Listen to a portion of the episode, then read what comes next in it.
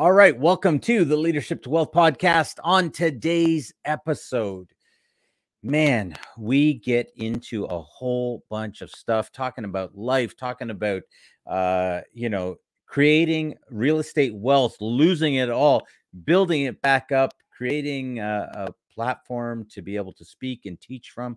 Uh, this man has been uh, not only teaching people to be leaders of themselves, but how to lead others and uh, really how to take that leadership global.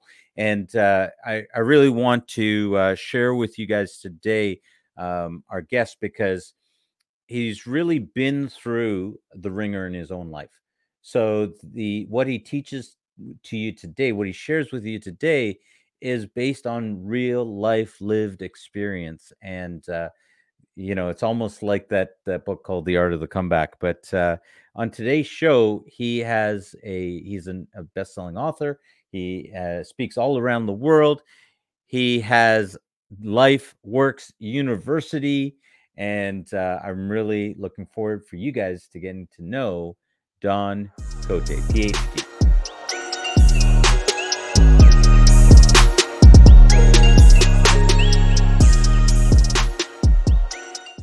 Leader of leaders on the show today, Don Cote, PhD. Thanks for coming on the show, Don.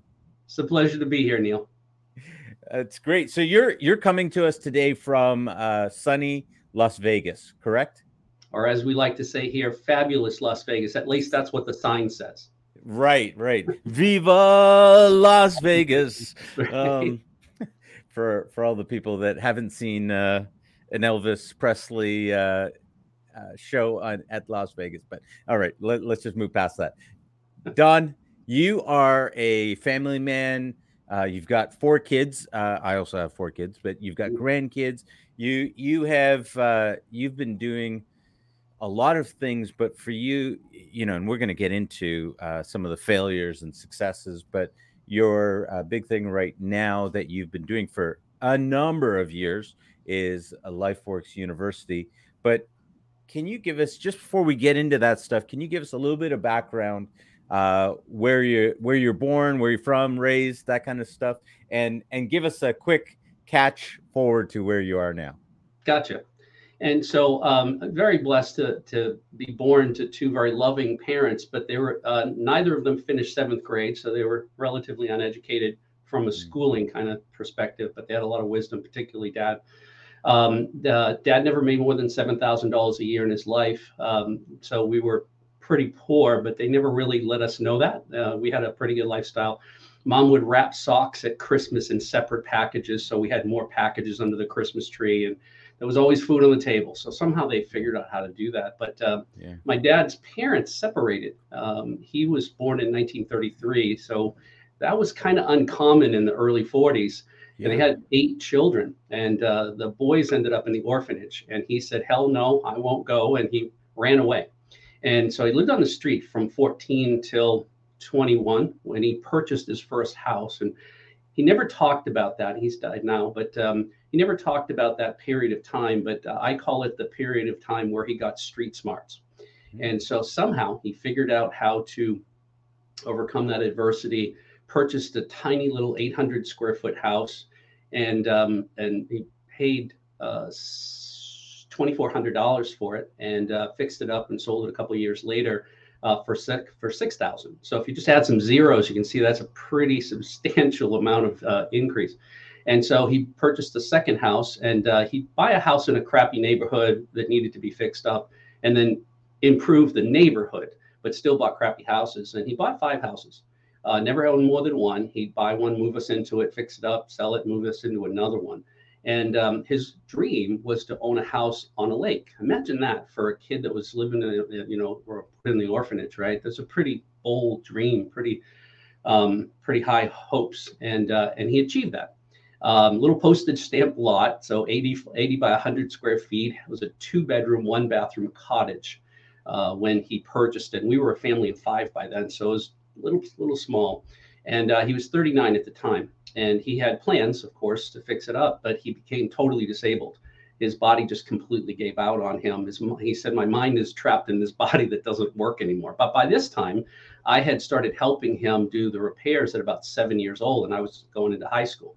And so on, at night and on the weekends, uh, he would tell me what he wanted done, and I would I would do it. So we turned that his mind, my body. We turned that two bedroom, one bathroom cottage into a five bedroom, three bathroom, jacuzzi in mom's bedroom, in law apartment in the basement, two car garage. He paid fourteen nine for it. It's worth six eighty right now. My mom still lives there. Yeah. So wow. I I all the time growing and, up. And this is all in Las Vegas. No, no, this was in New England in Massachusetts. New England. Oh, right. Yes. Yeah. Yes, that's right. Okay. Yeah, and and in the entire time we uh, I didn't realize I was being trained this way, but uh, he'd come home from work on a Friday with his six pack of beer, and he would sit in his lawn chair and he'd point to the corner of the lot. He'd say, "We're going to build a shed there this weekend." And then he'd proceed to describe it to me. There's going to be a window on the left and a door on the right, and we're going to have tar paper on the roof. He'd describe the whole thing. He'd say, Can you see it? And I'd say, yeah. He'd say, great. Then go get the big blue tarp, lay it out beside the place where we're going to build the shed, lay out all the tools and all the materials. We'll start tomorrow. And by the end of the weekend, we had a shed. And so I learned a simple little three step process. He never defined it this way. I, years later, um, kind of stumbled upon uh, it again that I knew how to do this. And uh, so he would help me, he would create a vision in my mind of what the project was going to be, whatever it was. And then he would uh, lay out a plan, and then we would execute on the plan. So vision, blueprint, action plan became my mantra. And, uh, and, and he always said, son, pay attention. I'm teaching you how to put a roof over your family's head. You know, get me the hammer, get me the nails. And um, and he always said, if you're going to be successful, you've got to be in real estate. And um, and so I don't know how he knew that, but he did. And so uh, before I graduated from high school, I got my real estate license. Uh, never made a penny with it. Had it for 10 years and kept paying the fees, but never made a penny with it. Uh, but I made more on my first rental property uh, than I did in my uh, entire year of employment that year. And so I knew I needed to be an investor. So I bought my first house in 1980, two bathroom, uh, two bedroom, one bath, turned it into a five bedroom, and um, and started buying multifamilies and uh, amassed a pretty substantial portfolio by 89 when we had the crash. And I learned how to make money in the 80s and I learned how to lose it in the 90s, and I did them both really, really good. So I, I lost all my property, filed bankruptcy, and, and went through a, a really painful divorce. Ended up living in my BMW until I had to give it back, so I wasn't able to make the payments. But um, along about 95, I um, was uh, had spent a lot of time in a pity party and I realized it wasn't getting me anywhere. So I pulled up my big boy panties and I reached out to a guy who had been an informal mentor of mine in the mid 80s. And I hadn't seen him for 10 years. And uh, it took a lot of courage, actually. Um, and I reached out to him and I said, Sammy, can I buy a cup of coffee? And he very graciously agreed. And we got together and I said, I've lost everything. And he said, Yeah, you and 80% of our friends. So we all, all the landlords knew each other in the city. And uh, 80% of us went bankrupt. While we were going bankrupt, the other 20% became three or four times richer because they saw the crash coming. We didn't. And they sold all their properties to us at top of the market. And they were cash rich after the crash. They bought everything back for pennies on the dollar. And Sammy was a 20%, or in fact, he was the only 20% I knew. And so I, I said, I've lost everything. Can you help me figure out how to get back on my feet? And my dad always said, unfulfilled expectations create disappointment. And so I had an expectation that he was going to put his arm around me and say, Come on, kid, let me show you how to get back in the game. But he didn't. Instead, he asked me what I thought was the craziest question at the time. He asked me if I'd ever read the book Think and Grow Rich. You've heard of it, I'm sure, read of it, read it probably. And I said, Sure. And um, he said, he seemed perplexed. He was like, Really? How many times? And I'm like, well, once, how many times do you have to read a book? So now I'm a smarty pants and I'm broke. Not a good combination. And he didn't seem amused, as I recall, but he said, I think you should read it again. All the answers you're looking for are in that book. And so um, he said, thanks for the coffee, which he didn't touch, and he and he left. And just before he left, he said, hey, I pulled a Columbo on me, like when we used to watch that program on TV where at the end of the show, Columbo would turn around and go, "So why'd you kill him?" right? Yeah, exactly. Right. And and then the person would confess, and we called that entertainment back then. But so he turned around. He said, "Hey, if you don't get it this time, I just keep reading it till you do." And I never saw him again, Neil. But um, I remember just sitting there, like looking into the abyss. Uh, the only twenty percent, or the only person I thought I, that knew how to help me walked out the door and i just didn't know what to do it was like nothing to do next. And so I, I remember uh, eventually kind of moving in slow motion. And I, I got back, I got halfway home and I was like, wait, wait, he's rich and I'm poor. This is a clue. I must have missed something. Let me get the book. And so I went to Barnes and Noble, bought the book, uh, went to my sister's where I was sleeping at the time because I didn't have my car anymore. I was using her car. And um, and I put on a pot of coffee and I read the book. I got to the end and went, missed it again uh, let me read it again. So I kept reading it over and over, uh, getting more and more frustrated. And as it turns out, what I was looking for wasn't in the book. Um, Carnegie, uh, uh, Andrew Carnegie, at the time the richest man in the world, world's first billionaire, 1908, met Napoleon Hill and commissioned him to write a philosophy of personal achievement, which he did brilliantly. Philosophy, by its nature, doesn't have any how to. I was looking for the how to. What are the steps? And so I uh, I kept reading and getting more frustrated, and and out of desperation, I create I, I remembered this little system my dad had taught me: vision, blueprint, action plan. And so I did that, and I created a, a vision for how I wanted my life to look. I'd lost everything, so there was nothing to get rid of. it was hard. I had a clean slate. And um, I started using this, and literally about three weeks later, I was meeting with some friends, happened to be three women, the interesting thing about losing everything is you know exactly who your friends are. They're the only ones that are left. And so I'm meeting with my three friends, and uh, they're like, You're way too happy for your circumstances. You have no money, you have no clothes, you have no car, you have no you have nothing, and you seem happy. Why? And I said, Well, it's this. And I showed them my little system. And, uh, and, and they said, Wow, that seems like it would really work. And I said, Well, it's already working. And I showed them what was already happening. And they said, Will you teach me? uh, teach us. And I said, sure. And uh, then the, a few weeks later, their friends said, what are you doing? And will you show, uh, will you show us? And they said, well, it's my friend Don. And so um, in you know, December, February of 96, I had 17 people in a bed and breakfast teaching them my little system. And I remember I didn't have a name at the time. I remember say, saying to everybody, guys, this is just how life works. And it stuck. Yeah. And then it became the LifeWorks Life Mastery System. And then I had the good fortune of meeting the only billionaire I've ever met personally. And, uh, and his dad was Napoleon Hill's mentor. And Walt Disney and Buckminster Fuller and Edward Deming and, and people like that. And he said, You have a course or a class, was a two day workshop at the time. He said, Do you have a school? And I said, No. He said, You need a school. He said, Do you like to sleep? And I said, sometimes. He said, well, people in Japan need to know this information while, and you need to sleep while they're awake.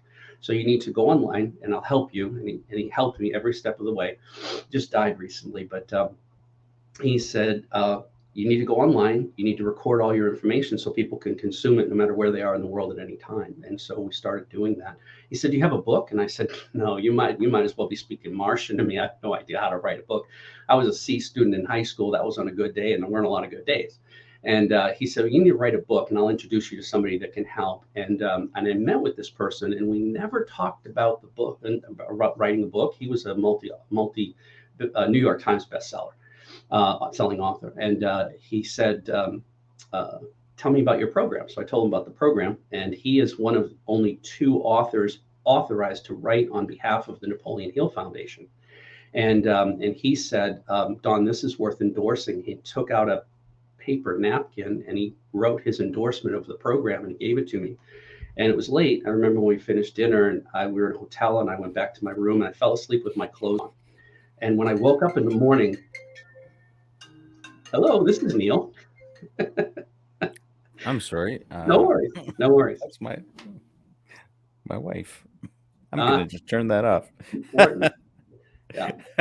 well, Hello, it's off now completely. All good. All uh, good. Sorry. Let's back up. And uh, people need to sleep, and you you just fallen asleep in your clothes.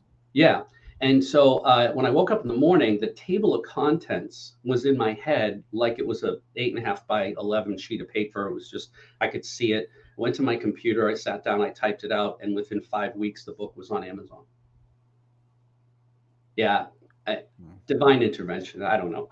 I don't know what to call it. It happens every once in a while. If I allow the universe to send me those messages and I can grasp them and I can implement them, um, it magic happens. And so we've written three books now. I say we because my students actually, a group of my students actually uh, co-authored my second book, which uh, they each wrote a chapter. Uh, I had coached them. They went through my program and I coached them for a few months. They kept a daily journal about their transformation. They each wrote a chapter. It's called. They're all titled Life Works. That's the, the subtitle is um, uh, stories of transformation from around the world. We have people in Europe and South America, Canada, and U, U, uh, United uh, United States. And um, and in in 2020, um, another group of my students actually came to me and said, "Hey, we want to write a book like the one that was written back a few years ago." And it's called LifeWorks 2020 How Our Vision Made Us Unstoppable. So that one became an international bestseller. So very proud of that. I'm a co-author in a few other books that I've, I've written chapters in, but uh, it's been um, it's been a life-altering experience to be able to see in print, for me to see in print the impact I've been able to have and the system's been able to have on people's lives. And so I continue to do that today. But in the last year, um, maybe since last September, um, it occurred to me again, download from the universe. It occurred to me that I'm I'm playing too small, and uh, or I was, and uh, and I had I've held many high level leadership positions in the Tony Robbins organization, in the Trump organization before he became president. And, uh, and also, I was the first speaker for Trump University and uh, spoke for him for a couple of years. Um, the uh, banking industry was really, really, mortgage industry was really hot in the early 2000s. In 2006, I was the vice president of a nationwide mortgage company. I opened 56 branches in 42 states and hired and trained 280 mortgage officers with no prior banking experience, education or experience itself. And uh, all because I just apply what the, the three steps are in the system. But I've, I, I recognized pretty early on that I had had the blessing to be able to step into a position, a leadership position that I wasn't actually prepared for. And so I frantically started looking for the, the best leaders, uh, expert leadership experts in the world that I could find. And I spent tens of thousands of dollars and, countless hours studying. I read over 800 books, um, trying to figure out how to be the best leader I could be. And then it occurred to me just in this last few months that I have a lot of leadership there's hundreds of leadership uh, principles uh, leadership strategies, traits, skills, whatever you want to call them. Some of them are better than others. And uh, and I went back to the, the, studio and I began to record um, uh, training videos on each one of my favorite, um, the ones that have meant, meant the most to me, each one of my favorite skills and and put exercises into that to help people incorporate them. One of my favorite people from history is Benjamin Franklin. He actually put together a list of what he called virtues. He spent his entire life incorporating those virtues into his own personality. And essentially, this is the program. So it's a leadership transformation course. I'm really, really proud about the way it came out. So that's where we are today. I'm all wow. yeah. Um, I didn't want to stop you through all of that. Um, I know I let you kind of go on for a little bit, but I didn't want to stop you because there was a lot of a very uh, compelling life experience that you were just sharing there and um, condensing. Yeah condensing. Oh my goodness. I i want to just recap a little bit of that. Everything from your father and what he went through in terms of at that young age you're right uh, separation uh, at, in those days was very rare mm-hmm. um, and uh, and for that to happen that was a huge impact for him and then to see how it ended up playing out for now your family and him building and then the lessons that you would learn out of that um, you know as he would teach you the the shed building process, um, mm-hmm. how to build a shed, um, and uh, and then moving on through your life. Now, I oh my goodness, there's so many things there. I wanna I wanna just ask one interesting question that popped up at me. because um, amongst amongst the many, and that is you talked about writing a book, and other people have talked about writing books, and you've done a number of books at this point in time. What is it that uh, that's important in the process of writing a book? Why why is that something that? And this is something that I've heard many times over. I, have actually heard some people say, "Look, unless you want to write a book, don't write a book." Mm-hmm. But um, but then the the other thing that I've heard is if you're going to lead people, if you're going to be that type of leader, speaker, and that, you need to write a book. Why is that such an important thing that that people want to write a book? Two things come to mind. The, the first one is uh, selfish in nature. Um, you, it's a credential, right? So yes. I I went back to school in my 50s to get my PhD um, not because of anybody would pay me any more money. I became unemployable a long time ago, but uh, I wanted to prove to myself that I was an A student. So for me, it was the credibility of being able to, well, for goodness sakes, Don, you know, you founded a university. You probably should have some higher education. Let's see if you can get that done. And so that was credibility for me, uh, for me with myself, and for me with my audience. And the second reason, and, and probably if I could put a percentage, I'd say 98% of the reason why I think somebody should write a book is for the for the reader. Um, so ask yourself before you write the book, what is it that you'd like your reader to walk away with as a benefit? Nobody's going to get unless you're Stephen King. You're nobody's going to get rich writing books, but it is a way to get your message out uh, at a very low cost to people um, the information that I put in a book today, I could put into a program that would cost ten thousand dollars, but you can buy the book for ten dollars, right? And so mm-hmm. you can get your message out to a lot more people because it's much more affordable. And then if it triggers something in them that they want to know more, they can come and find you. They have a way to be able to find you to learn and get mentored or whichever pro or whichever kind of program you create. So 98% of the reason that I would recommend anybody to write a book is for the benefit of others. Hmm.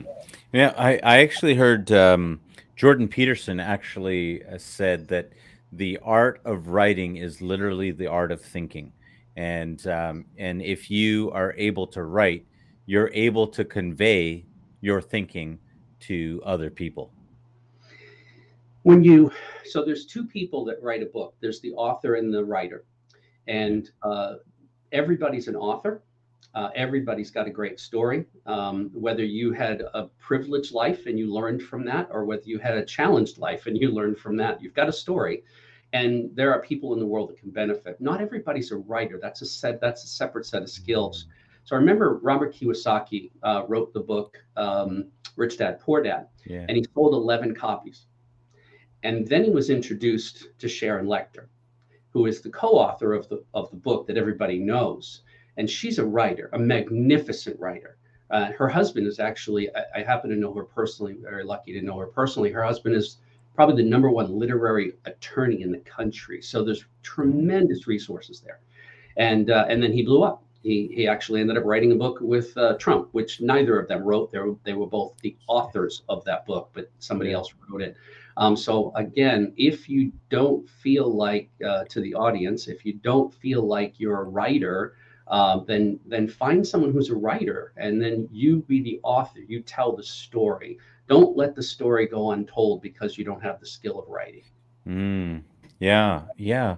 Now you were you were talking about the uh, the virtues of of leadership and you're that there are many um, out there. And i actually heard a quote recently by uh, jen cohen and she said she said that uh, oftentimes people are, you know, they they think that uh, education or being the smartest is the way to is the way to go if you want to if you want success. And she said the, that what they found is that boldness is actually a better uh, gauge of a person's um, ability to succeed in life boldness is a is a better indicator than intelligence. Being a leadership uh, coach, trainer, um, and and uh, coaching and teaching leaders. Uh, can can you say something to that? What what you've seen in terms of if people are like, well, I want to be a leader. What is what would you say is one of the best indicators for someone uh, building and and being able to become a better leader? Success can't intersect your path when you're laying on the couch. So you've mm. got to get up and you've got to go do something. And I remember when I was working with Tony Robbins, I remember him saying, so a lot of times people have the objection, I don't know what to do. And he would always say, do something. And as soon as you do something, yeah. you'll be able to tell whether that something is put taking is yes. is causing you to be on course or off course. And then just keep changing your approach. A plane that takes off from LAX going to JFK is literally off course. I've flown over a million miles, and I've verified this with the pilots because I stayed at the same hotels that they did uh, when I was speaking on the national circuit. And so the plane is off course more than 95% of the time, but they land exactly where they intend to. And the reason is because they keep changing the, to uh, their approach until they're back on course, off course, on course, off course, on course. And that's how life is. Uh, there's no mm. straight path to success dad always said you learn more much more from your failures than you will ever learn from your successes because you already know that stuff. That that is such a great story. Um, so i've a uh, I have a, an airport real nearby, a landing strip nearby, and and so a lot of these uh, training pilots will actually fly overhead, single single prop Cessnas, you know these kind mm-hmm. of things, and um, and so it was really interesting. I asked a, a friend of mine, a, a, a, who's a pilot and was a jet pilot, and I said, "I see these planes flying, but sometimes they're flying diagonally. I, I don't understand what's going on. Like they, you know, they're not pointed forward; they're pointed in a different direction, and they're still going that way." And he said, "Yeah, you have to understand wind resistance, and because if they want to go straight, they need to turn the nose in a different direction." Mm-hmm. And I was like, "That's amazing." Right? Yeah. It, what's it called? Tacking. Tacking. Okay. Yeah. Didn't even know what it was called, but um, I thought that was uh most amazing thing to watch these pilots going along in a you know pointed in a different direction, but they're going towards the landing strip, mm-hmm. and I absolutely agree with you that action is taking taking any action is better than taking a perfect action. Everyone wants to do what, what's uh, what what's the right action for me to take? Never mind, take action. Yeah. I have to, I've been I've been in search of this. I've been asking people because it's confounded me. And and this is the question. Why is that such a hard thing for people to do? Why is it that people seem to enjoy their excuses or their sorry, sorry, their reasoning rather than rather than just taking an action? There's a much uh, longer story that I'll share with you, but uh, the short answer is um, because they have it backwards. Um, it's they they would rather have perfection than progress, and so I teach my students constantly. It's not about perfection; it's about progress. And sometimes it's two steps forward, one step sideways, one step back, three steps forward, and so. But you're making progress as long as you're still making headway. Um, yeah. So here's where I think it happens. Uh, you, if you watch a baby, you lay a baby down in the blanket, and then it will continue to try to roll over and and fight and fight and fight, and it never gives up. It just finally rolls over. Then it crawls, then it walks, and it falls, and it falls, and it falls, and it falls, and it falls. But no baby ever just sat down and said, "Hey, that's too hard. That walking stuff. I'm just going to crawl everywhere." Right. So they have a level of determination that seems to know no alternative. And they just continue to go put a bicycle in their hands at you know whatever three four five years old whatever it is and they'll fall and they'll skin the knee and they'll cry and, and the parents will say just just stop for today no i'm gonna do this right? And they have this level of determination that doesn't seem to show up in most adults. And uh, and i think what happens is somewhere around the age of understanding, kids get to this point where they uh, become uh, aware of self and then they become self conscious. And just think about that term for a second. It has a negative connotation, but all it means is being aware of self. But when they become aware of self, all of a sudden failure becomes embarrassing and the possibility of ridicule by their friends causes them to stop trying. And then the parents say, oh, they're just being a teenager. No, they're going through a stage that should be eliminated if possible, which is failure is bad. I'm not doing that anymore. And so they stop trying. And uh, unless they can do things perfect, which makes you perform well below your capacity, uh, it's uh, it's a problem. And yet, um, I have had the privilege of working for a guy named Chet Holmes. Chet wrote a book called The Ultimate Sales Machine. Um, one of the most brilliant marketers, business entrepreneurs I've ever met. He died unfortunately just recently, but um, I became a certified business coach under his tutelage, and uh, he taught me how to find, hire, and manage uh, what he called rock star or superstar salespeople. And he said they're very rare and uh, and you have to know what you're looking for. But what happens with people that so you've got a sales team of 10 people and the top person outsells the other nine combined and you can't figure out why. What happened was they missed that stage. Um, somehow they had a sponsor, uh, mom, dad, older brother or sister, uh, uncle, pastor, coach, somebody insulated that child from learning the concept of failure is bad, failure is painful, failure is embarrassing, and they just kept insulating that person, that, that child, where they never got the concept. So they perform at a much higher level because they don't think of failure as a uh, they were even taught m- m- almost all of them that i've ever met they were taught failure is actually good. It's education. You want to you want to learn. Every time you fail you go oh this is great. What can i learn? And so their association their relationship to failure or, or, or an unsuccessful attempt to do something just gives them information so that they can finally win the game whatever that is. And so that's the long longer answer about why most people won't even get started because it's about perfection, unfortunately. Yeah. Yeah, I okay, in in all fairness and those of you guys that are watching hearing I've probably shared this story before. I I was 30 years old before some of these realizations even occurred to me. Um, you know, when I started having kids, that was the impetus for me to look at life again. And one of the things that it made me realize is that the things that I thought about my life and as a growing up and the pain and you know this happened and that and my mom said this and that wasn't good enough and and then you look at it and go oh my goodness that's not what my mom was trying to say at all hmm. she was she she she thought she was spurring me on Mm-hmm.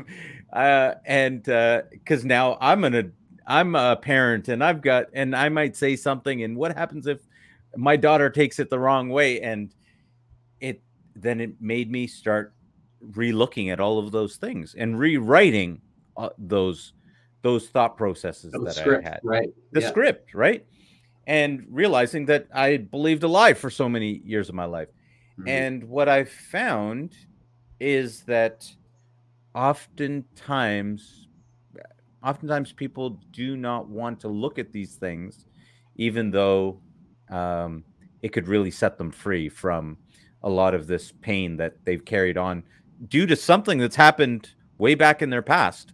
And um, they they don't even want to look at it. And i've and i've wondered over and over again part of this conversation this conversation of leadership is about setting an example for people to go, look, you can do it. Look at how many people have uh, rewritten their story, have hit rock bottom and have come back from it, and um, and yet, I guess everyone is uh, looking. Have you found a magic pill for how to get people to uh, to rewrite that uh, those narratives?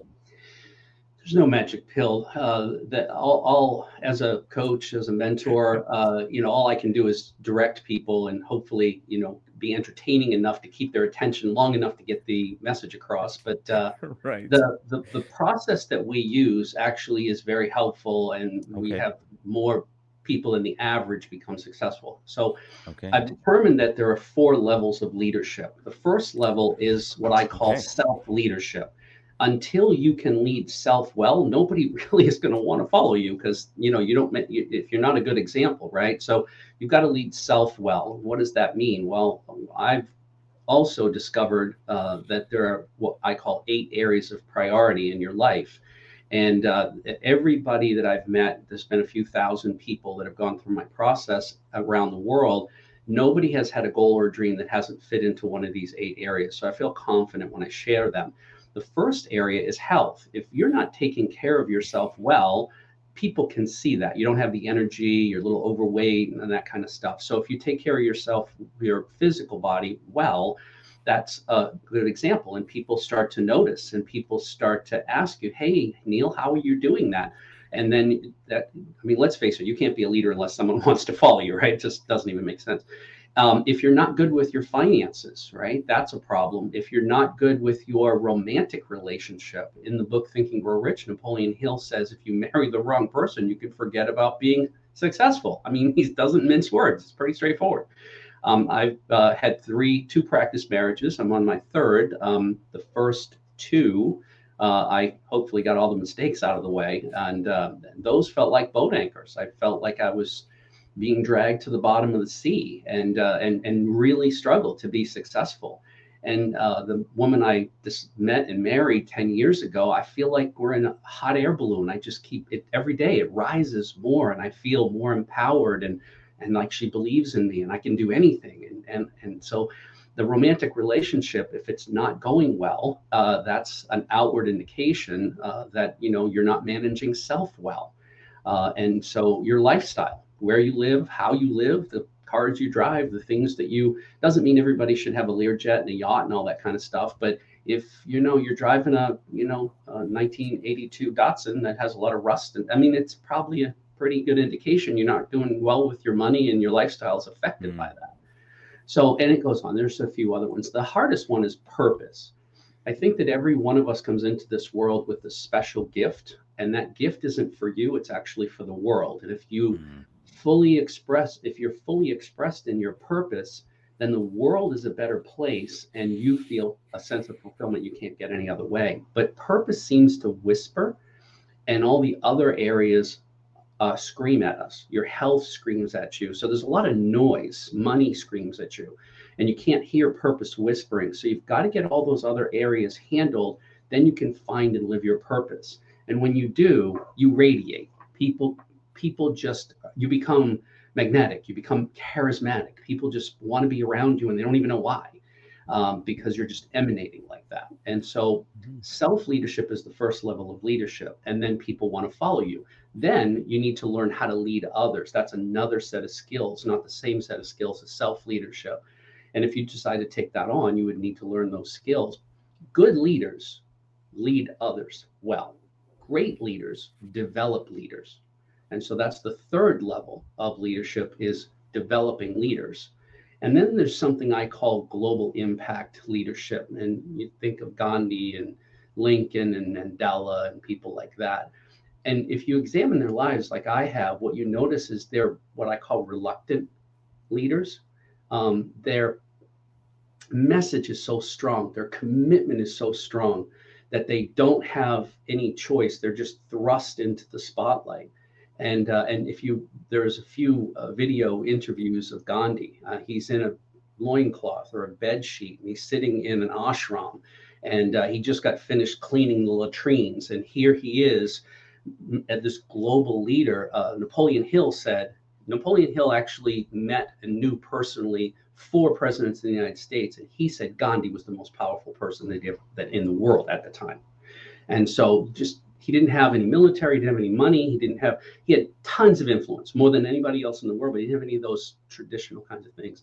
That's what I call global leadership. I don't think anybody who could be a global leader aspires to be a global leader.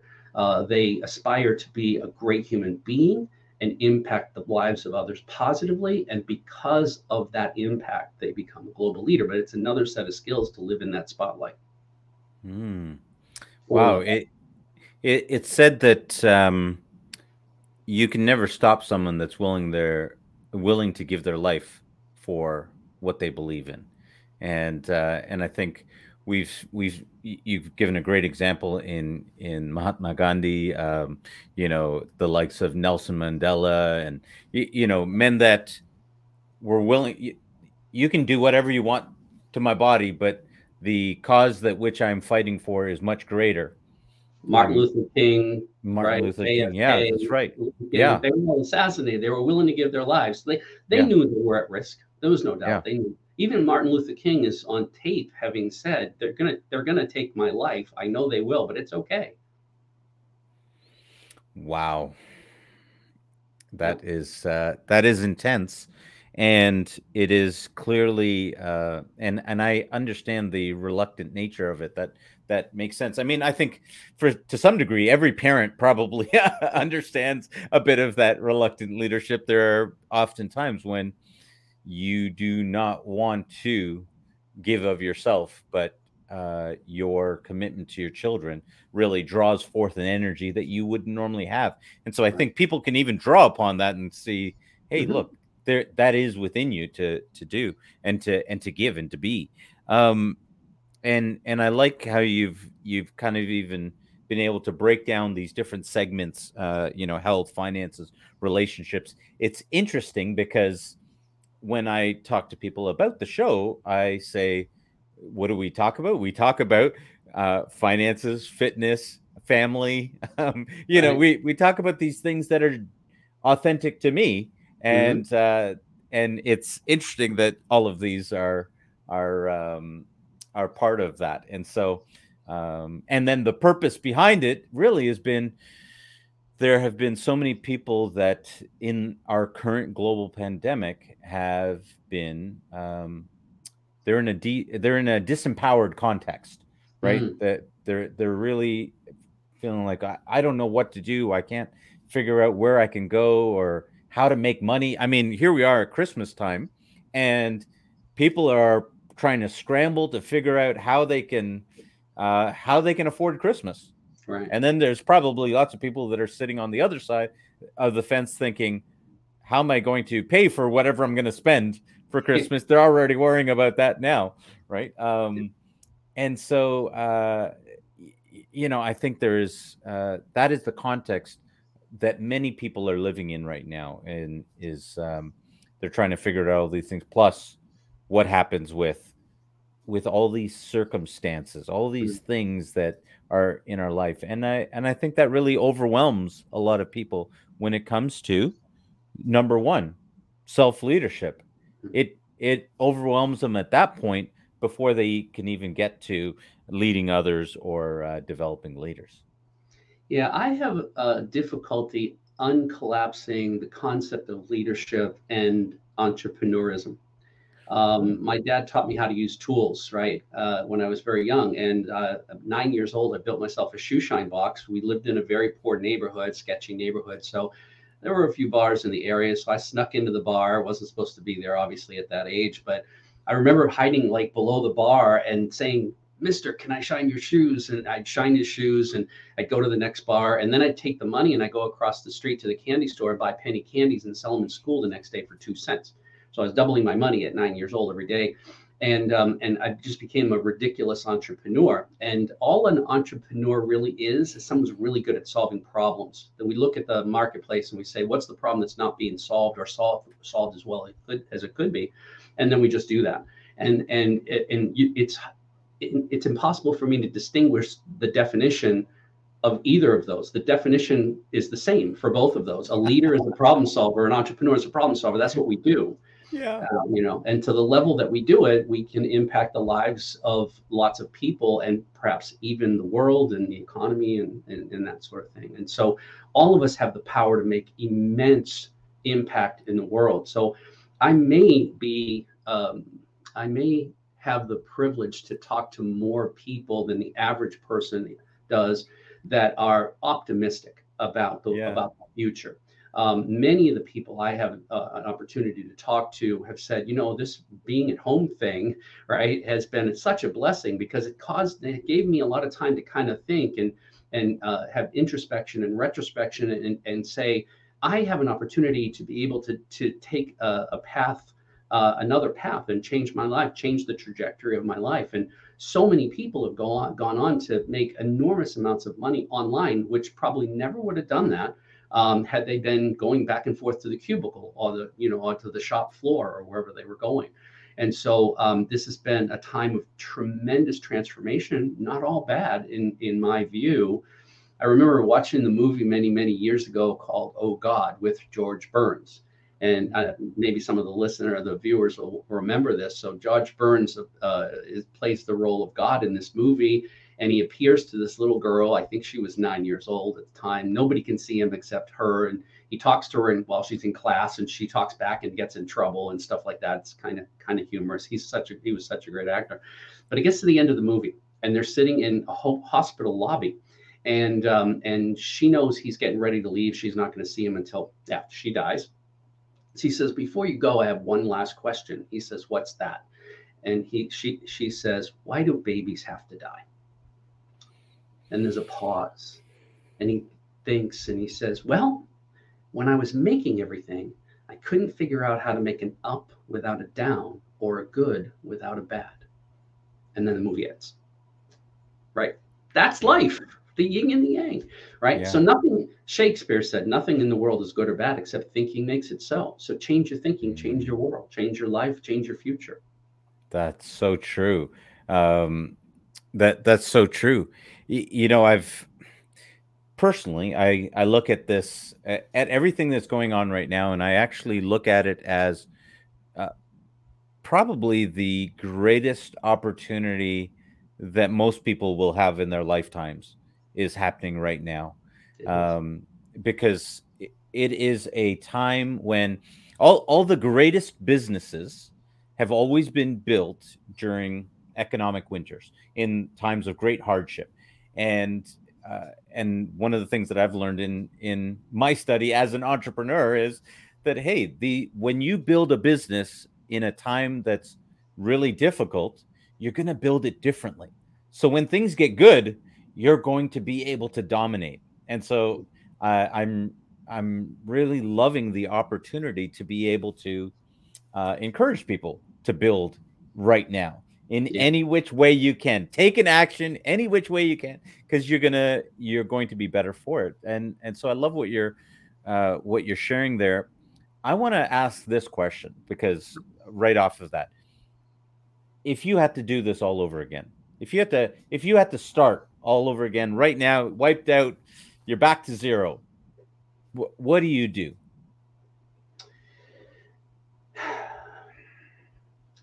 I would find the biggest problem in society that I could possibly imagine. And I would organize a mastermind team. I would mm-hmm. bring together all of the people that had all of the skills, the specialized skills and the specialized knowledge to be able to solve that problem.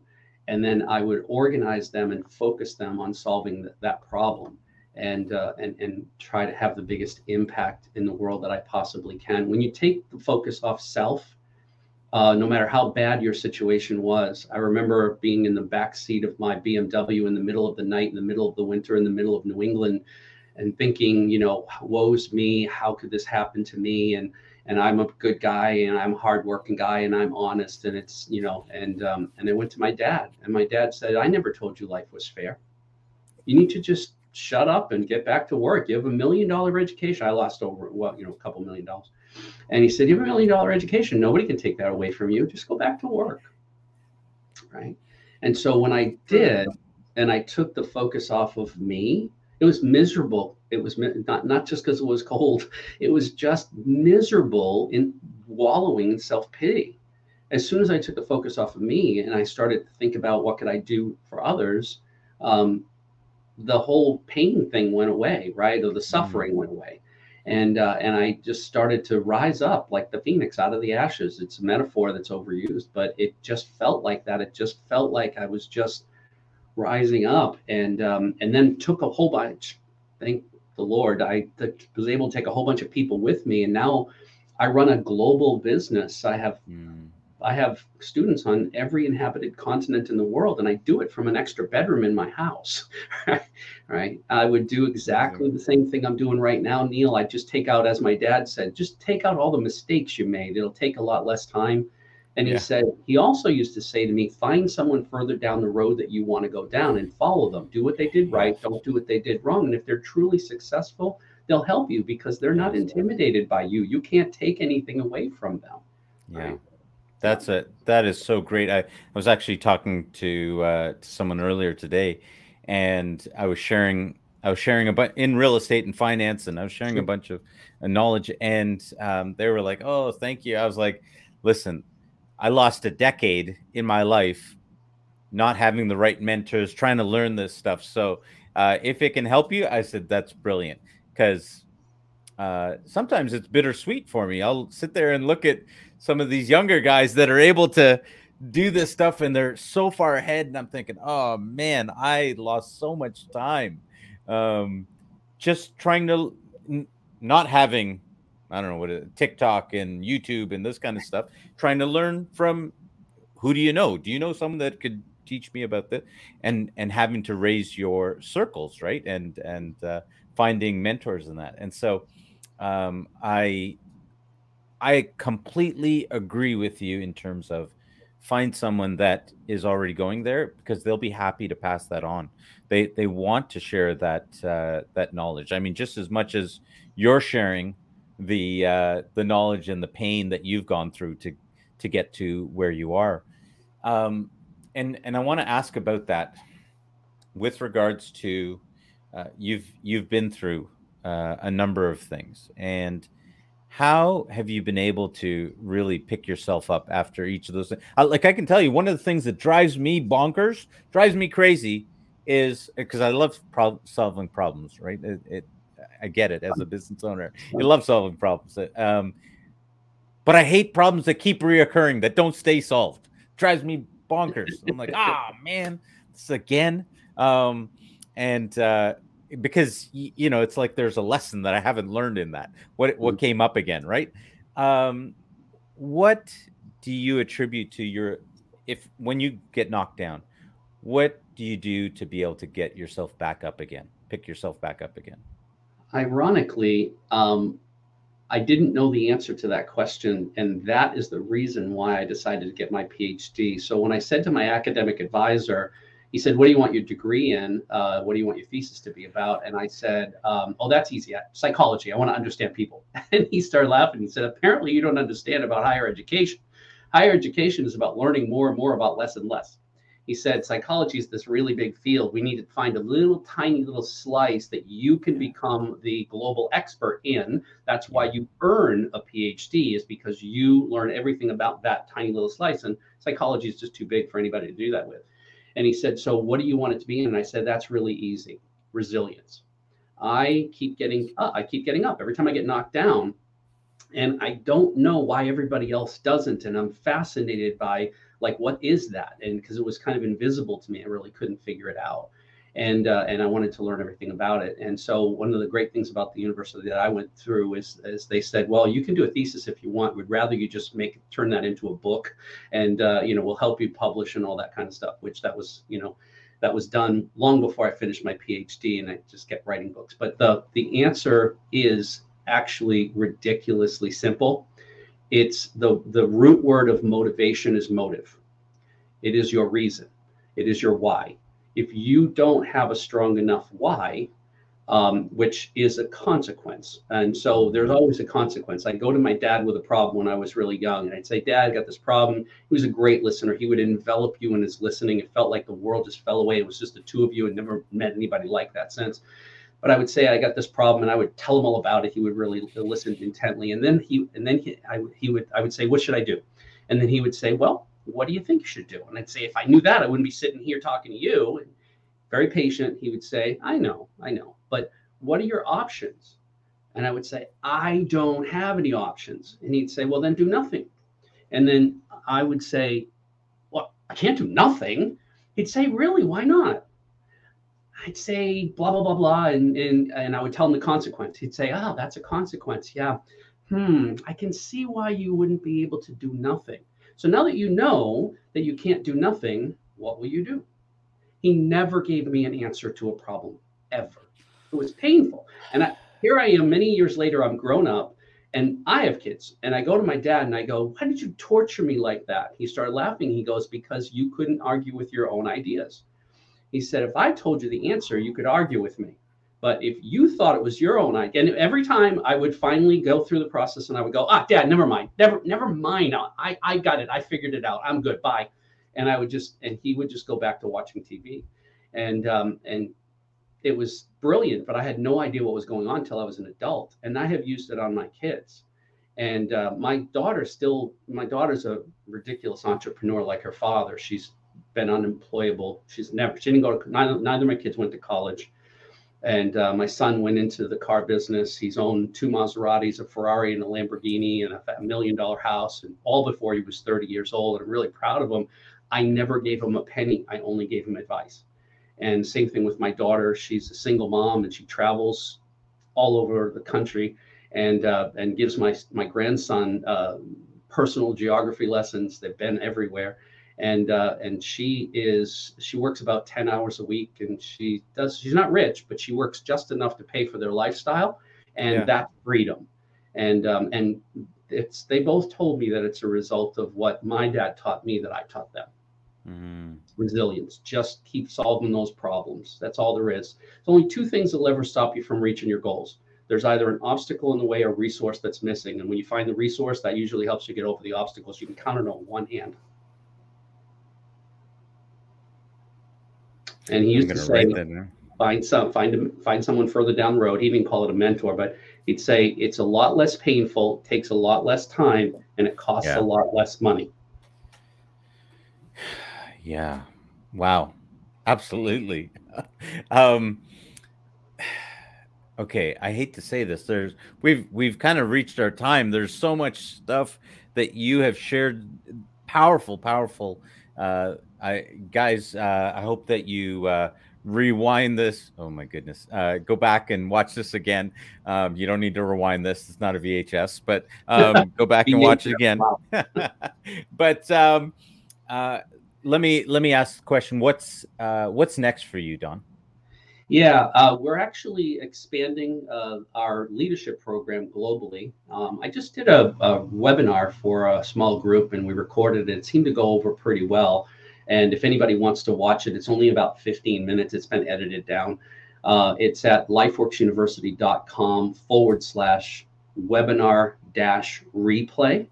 And, um, and just take a peek. And if it resonates with you, um, then click on the blue button, make an appointment with our admissions department, and we'll answer all your questions. We don't have a sales team, we only have people in the admissions department. They're trained to be able to ask questions so you can make an informed, intelligent decision about what's best for you. Wow, that is uh, that is some brilliant stuff, and um, I can I can just say that um, you know I've I've even worked for our correction system here, the prison system mm. here, and um, one of the studies that I remember that that they had done was trying to figure out why do uh, why do some prisoners just keep reoffending and others eh, completely you know and and the number one key that they found was what you just shared which was resilience resiliency. And uh, they found that the and they couldn't figure out how to translate that. How do you know who's going to be resilient? Because you can take two people with the exact same roughly exact same upbringing and one person will take this as a learning experience and boom, it'll it'll leap for leap forward them leapfrog them forward. Yeah. and uh, and then you've got and then you've got someone else who will um, or oftentimes you'll have people that will just revidicism right? They'll they'll they'll keep uh, reoffending. And um, and so I think so one, what, one what thing I want to share, which I think will really yeah. help connect the dots here. So yeah. I talked a little while ago about um, you know those superstar salespeople, entrepreneurs. Those people had a sponsor. They had someone that insulated them, right? The great news is that can happen at any stage of a person's life, right? That's yes. what we try to provide. Napoleon Hill figured out that you need a mastermind team. You need a group of you need a group of yes. people that are all focused on the same direction towards a same uh, you know the same cause, the same purpose, the same outcome, and that sort of thing. So it really is critical to get around people that have that that that ability to kind of insulate you and keep encouraging you and hold you accountable to doing yeah. the things that you need to do to get the results that you want. If you try to do yes. it on your own, I mean, think about think about Canadian geese, right? When they're flying uh, south, north, or south, they fly in V formation. And what science yeah. has proven is they can have 71% longer range by flying on the thrust of the leader in front of them. And yeah. then the hardest one is the point person, right? So they all yeah. take turns rotating back in the wing and, and sharing that experience. If we stick together like and we have the, the, the brilliance of, of geese, uh, we can go a lot farther if we stay together. Absolutely. You know, I I have read up on on their flight patterns, and there's a really interesting phenomenon that uh, if a one of the geese gets really tired and it has to fall back or stop, um, then what happens is there's always at least two that will also stop. Two other geese will also stop with right. the with this one. Right yeah. rest up, and then they'll continue. Or in some instances, they found that that perhaps that geese might that that uh, that bird might die, that individual one might die, and then the other two will then continue on, mm-hmm. and they'll wait for that one to die, and then they'll continue yep. on. But they always do that, and it's like, oh my goodness, that that is so that support. How in the world do geese do that? And yeah, right. uh, you know, uh, and you know what? I will say this about what you're sharing there, and I will put this as a testimony. Absolutely, uh, 100% of my any success that I have is as a result of, um, you know, mentors and the team that I have around me. I can literally tell you that it people can literally show me how to walk with swagger. You know, when you listen and oh, this is how you talk about this, and uh, you know, I'm just dumb enough to be able to follow and imitate. Uh, you know, in people that have figured certain things out. You're like, I'm like, I don't know how to do this, but hey, this person has figured this out. So let me let me repeat that. And um, you know, if you're watching, you're listening, I really want to encourage you to be able to uh, look to mentors and learn from them. You know, as uh, Don's been sharing so much wisdom, you know, guys, I'd really encourage you to uh, learn from that and and take and put that into action. And if you want to find out more, uh, Don, where's the best place that they can uh, they can get a hold of you? They, they can get a hold of me at drcote at lifeworksuniversity.com. At lifeworksuniversity.com. Oh man, Don, thank you so much. There are really a thousand more questions that I could ask you about any one of those different items. Uh, any final words that you'd like to share uh, as we as we close out today? Great leaders know there's no such thing as self-made. Great leaders know that there is no such thing as self-made. You need a team. Yeah, that is profound. I love it. Thank you so much. Guys, thanks for watching. And uh, we look forward to seeing you again here on the Leadership to Wealth podcast.